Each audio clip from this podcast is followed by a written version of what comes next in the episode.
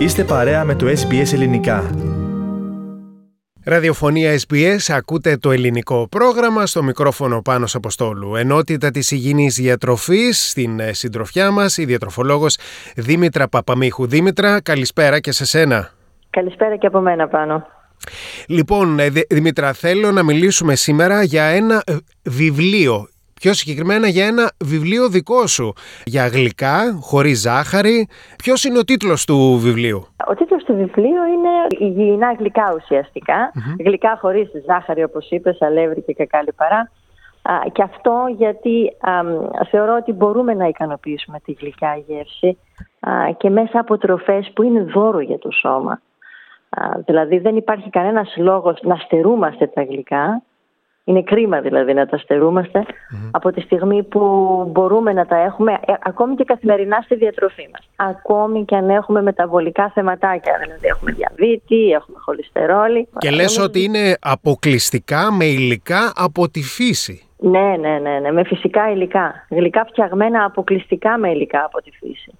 Δηλαδή, δεν, γιατί τι γίνεται, ακούμε πολλές φορές ότι ένα γλυκό είναι χωρίς ζάχαρη. Αν το γλυκό έχει μέσα μέλι, έχει σιρόπι σφένδαμου, έχει σιρόπι αγάβης, έχει α, ζάχαρη καρύδας, δεν θεωρείται χωρίς ζάχαρη. Αυτό πρέπει να το ξεκαθαρίσουμε. Γιατί όλα αυτά που ανέφερα μεταβολικά δεν διαφέρουν από τη ζάχαρη στο σώμα. Δηλαδή το πάγκρεας δεν θα πει «Α, εσένα σε λένε έτσι, θα σε αντιμετωπίσω διαφορετικά». Τώρα θα ρωτήσει κάποιος, δηλαδή το μέλι είναι ανθυγιεινό όπως η ζάχαρη; Σαφώς και δεν είναι, ειδικά όταν το μέλι είναι αγνό, έχει να μας προσφέρει ιδιότητες αντιμικροβιακές, αντιϊκές, ένα σωρό καλά πραγματάκια. Όταν είναι αγνό, αυτό τονίζω αυτό, αλλά μεταβολικά δεν διαφέρει από τη ζάχαρη. Δηλαδή θα ανεβάσει τα επίπεδα γλυκόζης όπως και η ζάχαρη. Επομένως, ένας άνθρωπος που έχει θέματα, για παράδειγμα έχει πρόβλημα με τη ρύθμιση του σακχάρου, θα πρέπει και με το μέλι να είναι το ίδιο προσεκτικός όσο με τη ζάχαρη.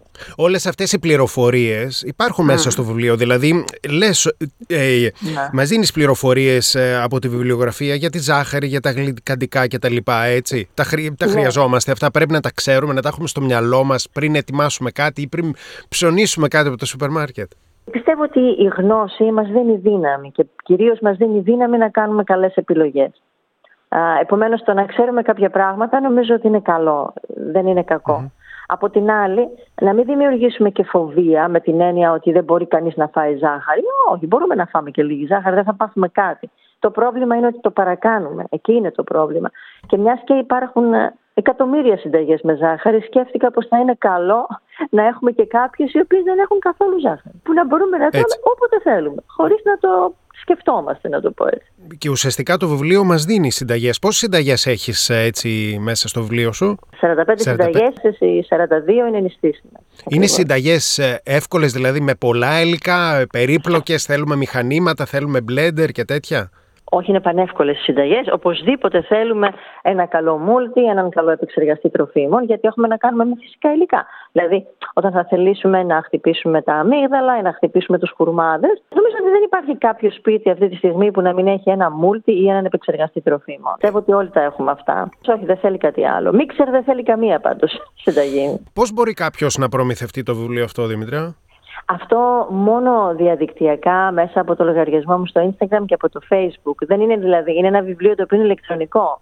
Θα πρέπει να το κατεβάσει και είτε θα το διαβάζει στον υπολογιστή, είτε μπορεί να το εκτυπώσει. Δηλαδή, το έχω εκτυπώσει και το έδωσα στη μητέρα μου για να μπορεί να το διαβάζει πιο εύκολα. Ε, και όσοι το κατεβάζουν δεν είναι και δύσκολο να εκτυπωθεί, δεν είναι πάρα πολλές Με αυτόν τον τρόπο. Το, είναι το δεύτερο βιβλίο που έχεις γράψει; Έχω γράψει άλλα, άλλα τρία. Άλλα τρία. Είναι Άλλα τρία, ναι, αυτό είναι το, το τέταρτο. Σημασία έχει αυτό πιο πολύ να κρατήσουμε ότι μπορούμε, μπορούμε να απολαμβάνουμε και τα γλυκά χωρίς να έχουν και ζάχαρη και χωρίς να έχουν αλεύρι ή λιπαρά τα οποία δεν τα θέλουμε. Δήμητρα Παπαμίχου, σε ευχαριστώ πολύ. Και εγώ ευχαριστώ πάνω.